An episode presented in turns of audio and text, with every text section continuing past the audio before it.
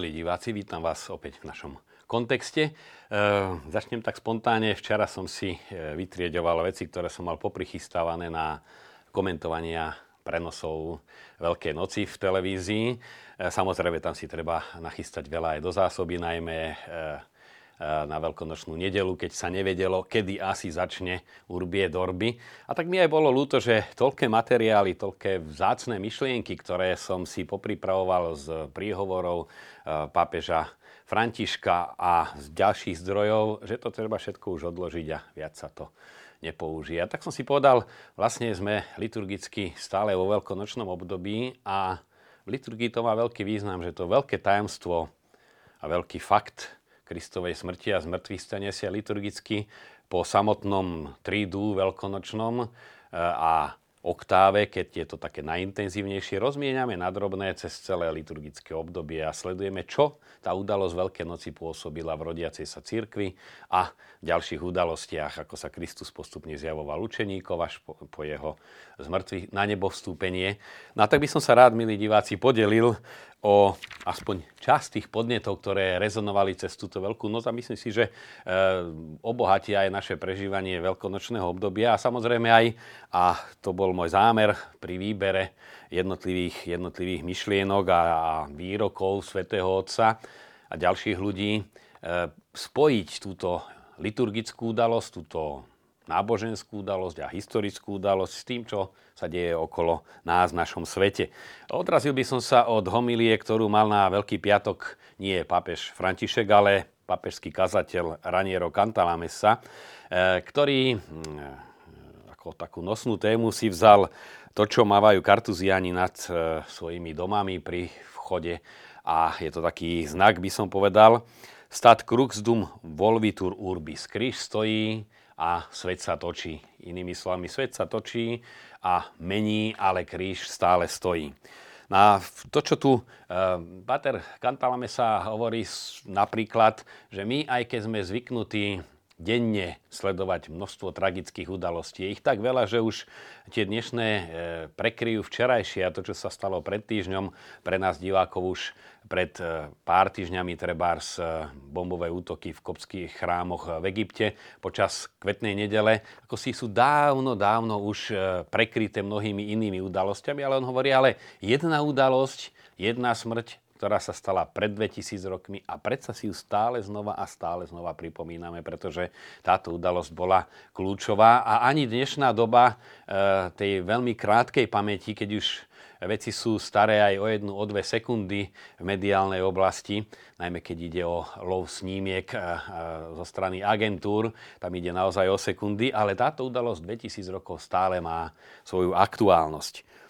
No a to, čo potom eh, zdôrazňuje ďalej, že ten svet žije akoby v temnom srdci, ale v tom srdci sveta, ktoré je všeličím otrávené, už pulzuje Kristovo vzkriesené srdce. A toto je, myslím si, že myšlienka prvá, ktorú si je dobre odniesť um, ako také trvalé posolstvo, že ono, keď, kým ešte srdce bije, tak človek žije, to je jeden zo základných prejavov života.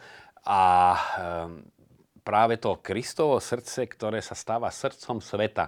Že nie je to srdce Krista, ktorý stal a aj so slaveným telom vystúpil do neba a odtiaľ nám pomáha, samozrejme, ako to máme často predstavu, ale my žijeme ten náš život pozemský tu s Božou pomocou, ale že On je tým srdcom samotného sveta, jeho diania a tou oživujúcou silou. Je dobré, že v našom aj klimatickom prostredí slávime Veľkú noc na, na jar, v opačnej, na opačnej pologule to majú trošku ťažšie si to tak uvedomiť, že aj tá vitalita prírody, že po zime, keď sa zdalo všetko zmrznuté a tvrdé, tak vlastne ten život sa prebúdza. A takisto Kristovo srdce dáva puls svetu a stále ho obnovuje. A toto je, toto je jedna veľmi dôležitá, dôležitý zdroj nádeje, že akokoľvek sa primiešava to zlo a snaží sa a má, e, má často veľký, veľký vplyv. Ako pápež František konštatoval aj počas ročných sviatkov viackrát, navonok sa zdá, že to zlo naďalej triumfuje. Že Kristus bol odsúdený, bol zabitý, nespravodlivo, popravený, teda zvíťazilo zlo A predsa v konečnom dôsledku zvíťazil Boh a aj cez tú zlobu naplnil svoj plán spásy. Tak to isté sa deje a sme toho svetkami a nielen svetkami, ale priamými účastníkmi, že to zlo sa snaží akoby pretlačiť to dobro, ale dobro znútra tým pulzom Kristovo srdca, ktorý je vo svete, tak pôsobí naďalej. Potom ďalšia myšlienka e, z homilie Patra Kantalamesu, ktorý je už pápežským kazateľom od čias e, pápeža Jana Pavla II. E, a jeho kázne, homílie na Veľký piatok vyšli aj knižne tých, tých starších rokov a veľmi ich odporúčam aj vám, milí diváci. Je ten stav, o ktorom hovorí filozof Nietzsche, ktorý bol z jednej strany, môžeme povedať, blázon, ale blázon, ktorý bol génius a skutočne predpovedal tú alternatívu, ktorá vtedy sa zdala len takou šialenou hypotézou, ale, a hovorí to aj Pater Cantalamessa, žiaľ práve tá najhoršia alternatíva sa stala skutočnosťou. No a Nietzsche si tak pozdychne, čo zostane, keď človek zabije Boha. My sme boli svetkami aj v teológii 60. 70. rokoch minulého storočia teológia smrti Boha, ale tá už je dávno prekonaná, už je aj teológia teológie smrti Boha, ale to sú zdanlivo len akademické diskusie určitých teológov úzko zameraných, e, málo známych, ale skôr tu bola nielen teológia, ale ideológia smrti Boha. A to vidíme naozaj počnú so svietenstvom a cez ten volterovský Ehm, ateizmus a bojový ateizmus systematický bol cieľ zabiť Boha. Samozrejme, tak ako mohli zabiť, e, odsúdiť Krista na smrť a rímsky vojaci dokonca mu prebodnúť kopiovú bok, teda definitívne ho zabiť, e, to je maximum, čo môže človek spraviť, alebo ho môže vzkriesiť a to už človek nedokáže. A to isté sa samozrejme deje aj v priebehu posledných storočí, že je tu obrovská snaha zabiť Boha, ale darí sa to len natoľko, nakoľko e, zabijú vnímanie Boha v človeku. Boha ako takého zabiť nemožno. A on naďalej pôsobí a oživuje a stále vidíme to aj na e, situácii cirkvy, aj cirkvy na Slovensku, e, keď si to zoberieme len tých 40 rokov totality, e, kde boli celé obrovské štruktúry školené a platené na boj proti náboženstvu a preš, prešli dve generácie. Prešiel ošial komun, konzumizmom, kde zase sa ten konzum snažil vytlačiť Boha, stať sa Bohom on sám. A vidíme, že prichádzajú mladí a chcú sa krstiť, chcú sa sobášiť, chcú svoje deti krstiť. Že naozaj Boh oživuje, oživuje svoju církev, čiže Boha ako takého zabiť nemožno, to je samozrejme, ale nemožno ho zabiť celkom ani v srdciach ľudí. No a to je tá dilema, ktorú, ktorú hovorili už filozofi svojho času, eh, kde sa narodí Boh, tam zomiera človek, ako hovorí Sartre, ale pravdou je opak, ako to kto si povedal, zabiť Boha je najhoršia samovražda.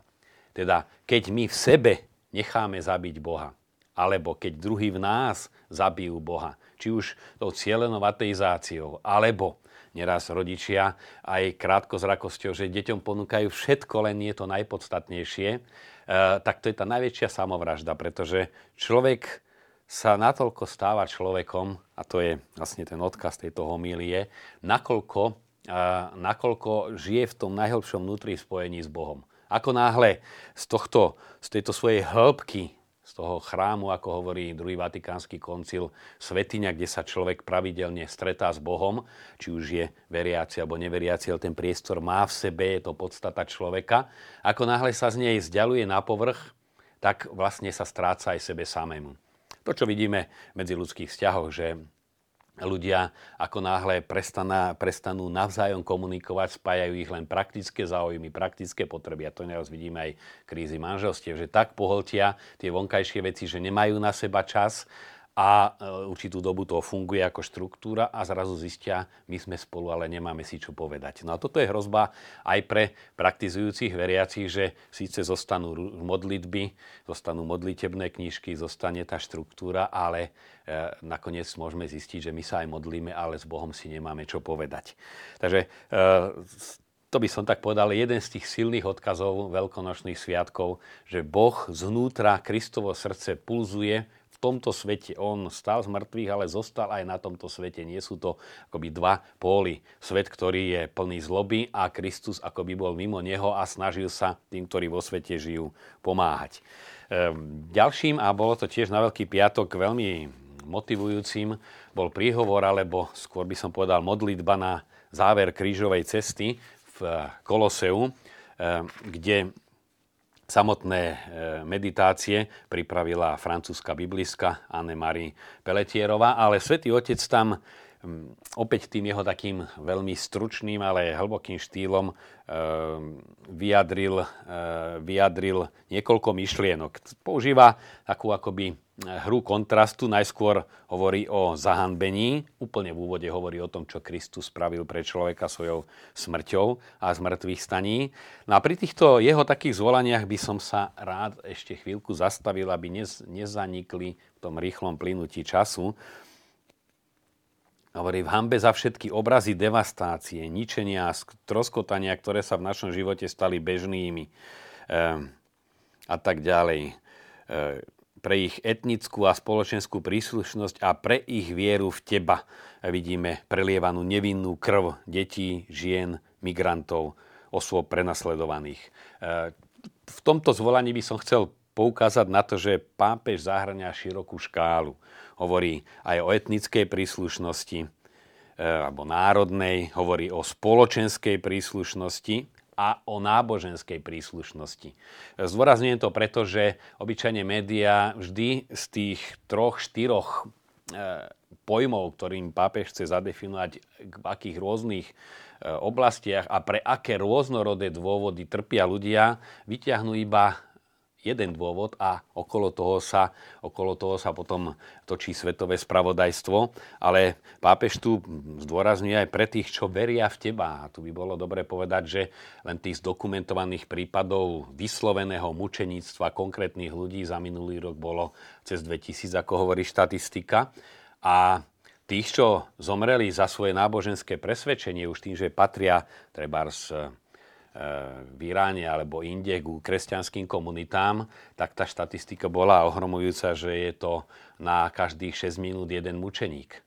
To znamená, aj počas našej relácie e, máme ďalších troch mučeníkov štatisticky povedané. Čiže to sú ohromujúce čísla, o ktorých ale v médiách, okrem nejakej tej kurióznej správy, keď sa stane nejaký bombový útok, e, tak vlastne nepočujeme. A svetová verejnosť najmä nerobí žiadne kroky preto, aby kresťania netrpeli za to, že sú kresťanmi. Pápež, to chcem zdôrazniť, pápež aj na toto poukazuje. Len ten filter médií akoby e, vytvorí dojem, že o toto sa pápež ani nezaujíma. Keď ideme k ďalšej, ďalšiemu takému pokornému význaniu pápeža, a hovorí, stojíme pred tebou, hambe za to, že sme ťa príliš veľakrát, tak ako Judáš a Peter, predali a zradili a ponechali o samote umierať za naše hriechy, zbabelo utekajúc od našich zodpovedností.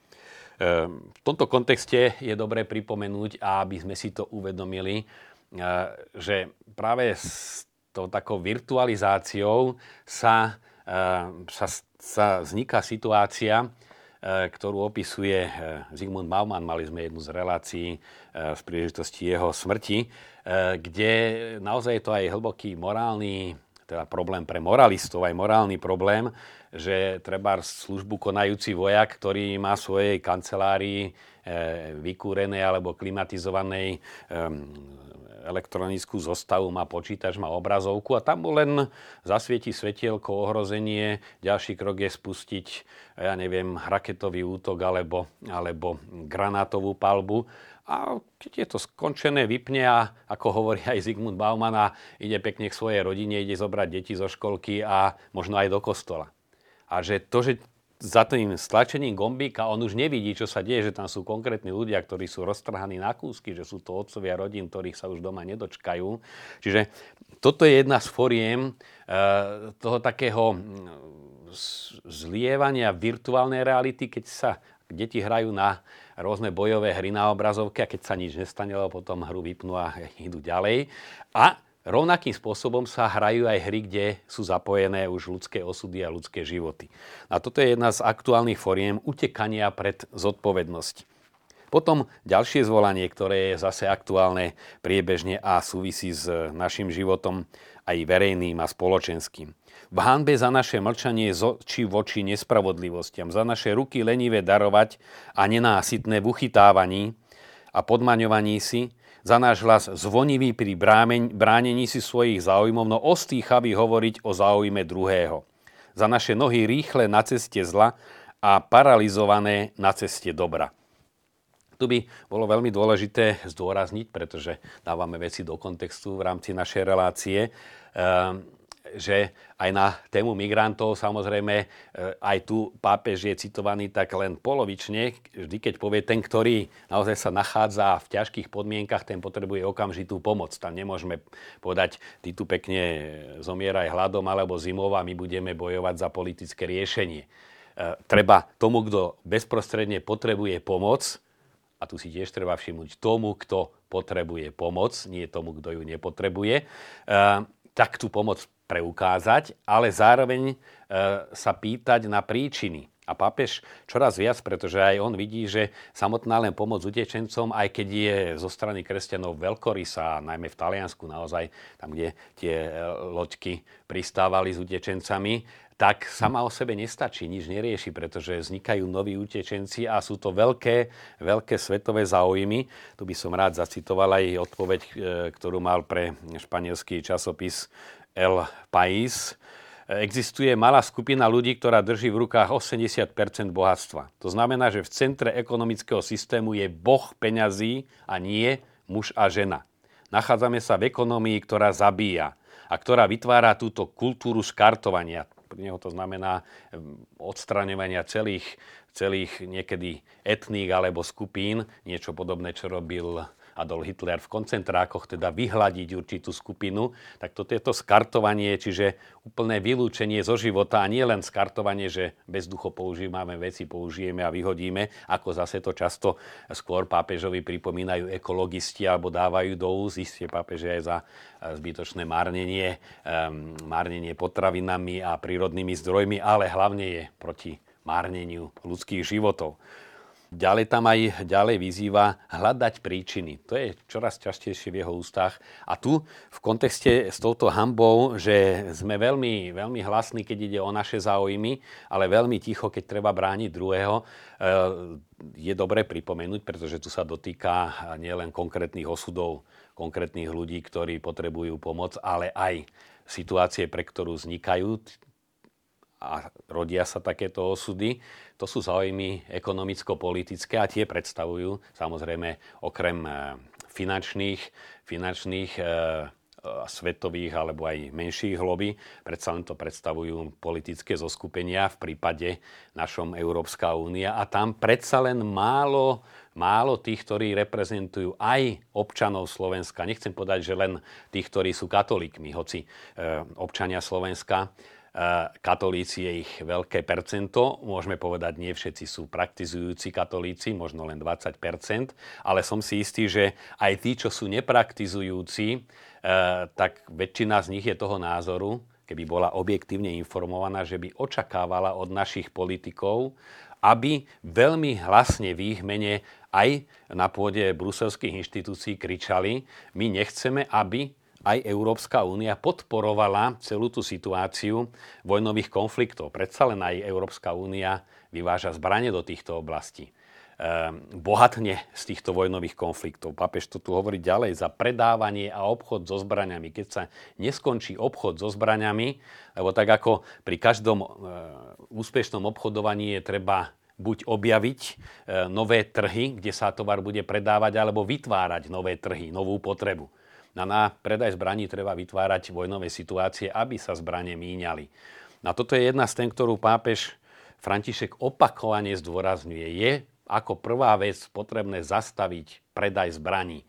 No a napríklad preto to hovorím aj, aj v rámci tohoto kontextu, že aby církev sa nestala len nejaký, nejakou náplasťou, ktorá hasíte naj, najzávažnejšie prípady, ale tí istí veriaci, ktorí zastupujú politici, podporujú to, že tí utečenci sa stávajú utečencami a, a ešte tí, ktorí sa po naše krajiny dostanú, sú na tom veľmi dobré, ale e, keď by sme videli osudy a najmä kresťans- kresťanských komunít na Blízkom východe v týchto konfliktoch, ale aj v iných krajinách, tí, ktorí tam zomierajú, alebo v ktorých v mnohých oblastiach sveta naozaj zomierajú hladom a trpia veľkou biedou, tak naši predstavitelia a nám to je presne tá situácia, o ktorej hovorí. Sme veľmi potichu, keď ide treba brániť druhých a veľmi kričíme, keď nám niekto, to už hovorím ja, nie je Svetý Otec, stúpi na otlak. Aj len trošku. Tam kričíme veľmi. A veľmi sa ponáhľame, keď treba brať a veľmi sme pomali a máme ochromené nohy, keď treba vykročiť na cestu dobra. Na toto je téma, ktorú už nechcem viacej rozvádzať, pretože sa týka politickej oblasti, ale treba si uvedomiť aj, aj túto vec. Ďalej sa vyjadruje hambu e, za, zo strany aj kňazov, biskupov, zasvetených. Ale dá sa povedať aj o, o veriacich to isté platí, že sme zabudli na našu prvotnú lásku, naše prvotné nadšenie a našu úplnú disponibilitu nechávajúc zhrdzavieť naše srdce a naše zasvetenie. Tak ako v manželstve hrozí, že rutina postupne zničí to prvotné nadšenie, to prvotné zalúbenie, ale aj to prvotné nasadenie, vytvoriť e, prostredie pre rodinu, tá prvotná obetavosť, e, prvotná láska.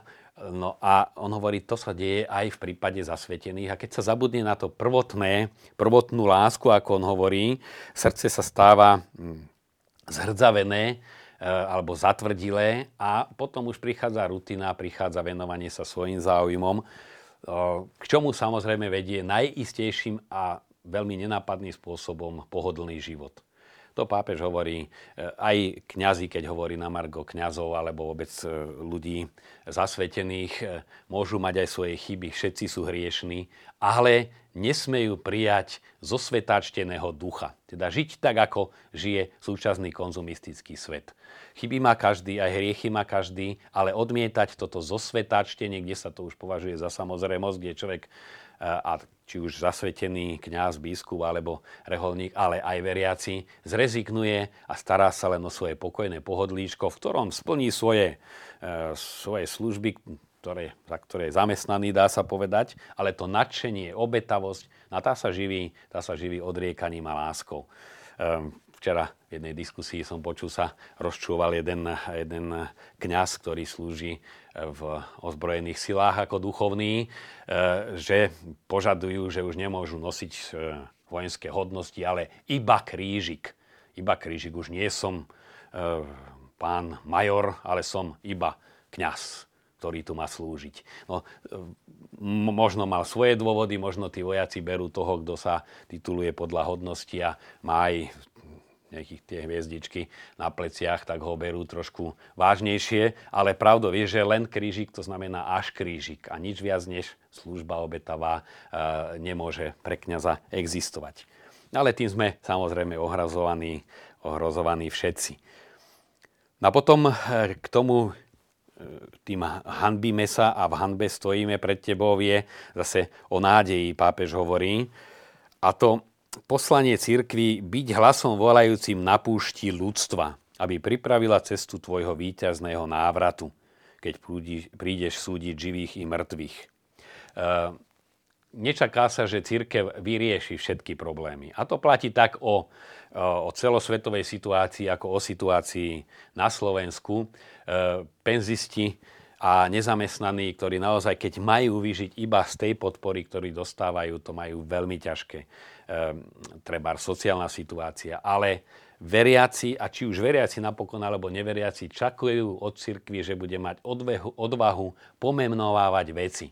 Tak ako pápež Jan Pavel II neustále sa zastával tých trpiacimi konfliktmi. A oni vedeli, že on ich nevyrieši tie konflikty, že to sú konflikty mocných tohto sveta. To isté robil aj pápež Benedikt a robí aj pápež František. Byť hlasom tých, ktorí už hlas nemajú nedostanú sa k hlasu, za ktorých nikto nepozdvihne hlas a hlavne mocenské, e, mocenské zoskupenia a médiá. No a to isté sa čaká aj od, od nás veriacich, byť hlasom volajúcim na púšti ľudstva. Nemusíme vyriešiť, ale je veľmi dôležité, aby sme sa vedeli zastať, aby sme vedeli poukázať, aby sme vedeli ten hlas zdvihnúť, či už ide o situácie, ktoré sú v našom bezprostrednom prostredí, alebo v širšom celoslovenskom kontexte, ale aj v európskom a svetovom. No a na to je potrebné, aby sme vedeli, skadial fúka. Žiaľ, aj pri diskusiách e, s veriacimi často vidím, že sú veľmi pod vplyvom tej mainstreamovej e, propagandy a ideológie, že nevidia do podstaty problémov a tým pádom si tak žijú v takej e, spokojnosti, ukolísanosti s takými maličkými zahradkami svojho dobra, ale to je pravý opak toho, čo očakáva od cirkvi ako také a od každého veriaceho pápež František. Takže toto sú, milí, e, milí diváci, e, podnety časové i nadčasové z toho, čo odznelo počas tohoročných veľkonočných sviatkov. Samozrejme, malá čas, malá časť v tých príhovoroch zazneli ešte mnohé veľmi silné myšlienky. Dá sa k ním vrátiť, to by som chcel aj takú praktickú radu na záver. Existuje aj servis tlačovej kancelárie konferencie biskupov Slovenska. Dá sa k nemu dostať, e, kde sú prejavy pápeža. Tí, ktorí trošku máte záujem, aj si to nastaviť tak, ako si pozriete správy e, z iných oblastí života. Trochu hĺbšie vedieť vlastne, aký aký je postoj, akú rolu zohráva církev, čo je úsilie jej pápež, aby sme neboli odkazaní a nežili len z toho, čo už odfiltrované a vytriedené a vlastne tým pádom aj poskreslované sa dozvedáme z médií. To, čo sa dozvedáme, dobre, chvála Bohu aj za to, aj za to, že pápež František je vykreslovaný v pozitívnom svetle, ale veľmi dôležité je e, počúvať, čo on hovorí, nie čo sa hovorí, že on povedal. To je už aj odpoveď samotného pápeža Františka, keď ho konfrontovali s nejakými interpretáciami. Nech ľudia čítajú, čo povedal pápež a nie čo napísali, že pápež povedal. A to je aj moje prianie pre vás. No a zároveň, aby sme z toho tajomstva Veľkej noci, nechcem tak e, formálne zakončiť, ale je tam obrovský potenciál, aby sme dokázali rozmieňať ho na drobné v našom duchovnom živote, ale aj v našom zasadení do kontextu e, spoločenského ekonomického a ostatného života. Ďakujem vám za pozornosť.